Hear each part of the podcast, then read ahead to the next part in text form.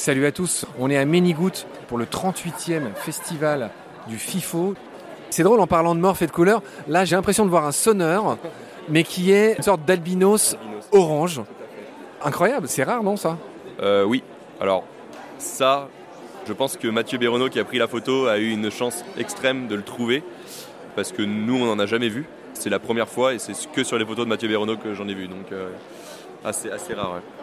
David, est-ce que tu as, avant que je donne la parole à Lucie qui nous a cherché une petite anecdote naturaliste, est-ce que tu veux nous, livrer une dernière fulgurance ou est-ce que tu veux tout de suite qu'on l'enchaîne sur Lucie? Oh, on peut donner deux, trois petits trucs en plus pour essayer de préparer une anecdote. Effectivement, le sonneur euh, du coup albinos, euh, ça c'est dû à des mutations génétiques. Et ce qu'on retrouve aussi chez d'autres espèces d'amphibiens, et notamment euh, chez donc, les, ce qu'on va appeler les grenouilles vertes ou les rainettes, avec des individus qui peuvent être bleus, ou avoir des taches bleues. Et ça, du coup, c'est des mutations génétiques euh, qui sont dues en fait à un manque de pigments jaunes, puisque ces espèces sont vertes à la base. Donc, pour faire du vert, il faut euh, bleu et du jaune. du bleu et du jaune. Et en fait, ce pigment jaune, lorsqu'il ne s'exprime pas, donne des individus totalement bleus. Et donc ça aussi, c'est extrêmement rare.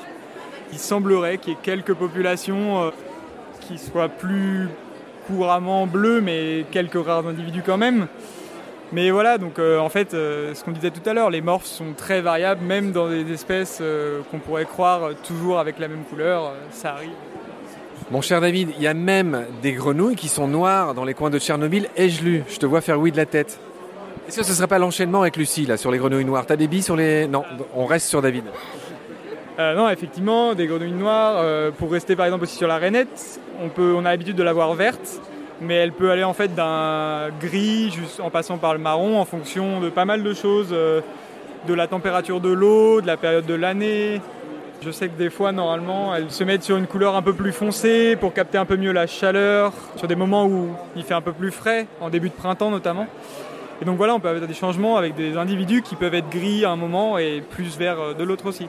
Merci David. Donc comme tu le constates, il y a Lucie qui trépigne elle a envie de nous livrer, je ne sais pas, une petite friandise naturaliste. Alors friandise naturaliste, je sais pas, mais euh, j'ai eu l'occasion de travailler sur diverses espèces, euh, notamment euh, bah, en centre de soins, on voit un peu tout, hein. ça passe par les mammifères, les oiseaux.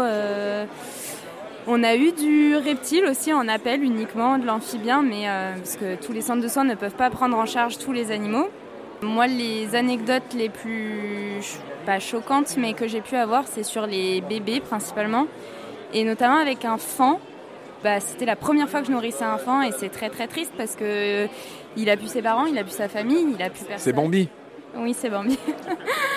Mais euh, bah, clairement, euh, c'est très très dur euh, comme nourrissage parce que le petit appelle constamment sa mère en permanence. Et ça, c'est la dure réalité des centres de soins. Mais concrètement, on travaille en permanence avec des animaux qui, bah, qui n'ont plus de chez eux, qui n'ont plus de famille euh, et qui se retrouvent livrés à eux-mêmes avec parfois des blessures euh, assez graves, voire mortelles.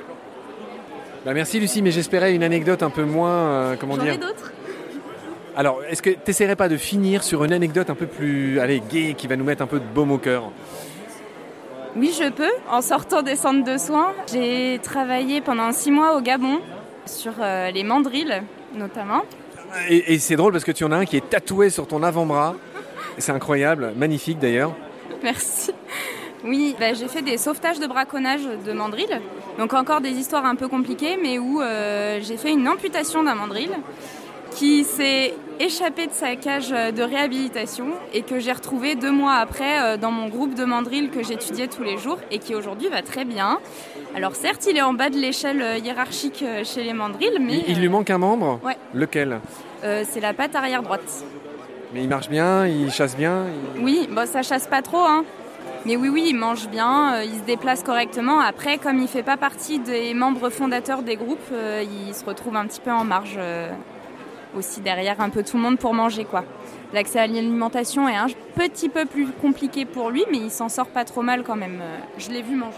Est-ce qu'un peu à la Jane Goodall, à la Diane Fossé, tu as donné un nom à ce mandrill Oui, il s'appelle Lucas. C'est évidemment le nom de ton copain, de ton petit ami non, pas du tout, il est là, le mien. Ah oui. Ok. Alors, tu viens de montrer le fameux David, notre spécialiste herpéto de Serastes, Serastes, la fameuse vipère à cornes, il nous avait raconté euh, au Maroc. Très bien. Bah voilà. Ah bah, elle me dit, ben voilà, elle a fini. Je t'ai pressé là comme un citron. Voilà. C'est fini, t'as plus rien à nous dire. Bon, on peut toujours continuer, mais euh, Jamais 3 sans 4. C'est ce que- On verra demain du coup, on est là toute la journée aussi. On verra demain. Très bien, très bien, très bien. Très bien les amis, bah, merci. Donc, euh, donc un grand salut à, la- à l'assaut euh, Sistud Nature. Prenez soin de vous les gars. Eh bien, prends soin de toi aussi. Et puis à la prochaine. Et petite pensée à la SHF qui n'est pas là au FIFO cette année, mais qui restera dans nos cœurs. Alors j'ai pas compris, c'est qui? La SHF, la Société herpétologique de France. Ah, et, et bah, très bien, bah oui, on, on les salue les amis de la SHF. Salut Lucie. Salut Salut Alexandre. Moi c'est Adrien, mais c'est pas grave. mais salut, salut, à demain peut-être. euh. Ah là là, c'est jeune.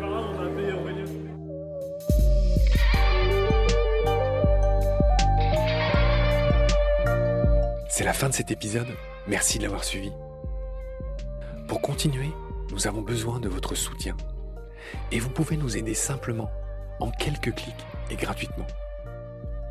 Il suffit par exemple d'utiliser le moteur de recherche solidaire Lilo. Ainsi, chacune de vos recherches sur Internet générera des gouttes qui seront reversées au projet de votre choix, comme Baleine sous gravillon par exemple.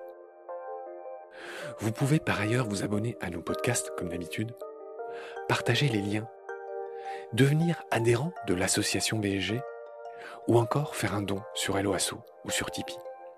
Grand merci par avance. Je remercie tous mes équipiers pour leur aide précieuse. Je vous retrouve bientôt pour de nouveaux épisodes. Et d'ici là, prenez soin de vous et de ce qu'il y a autour de vous. Merci. À bientôt.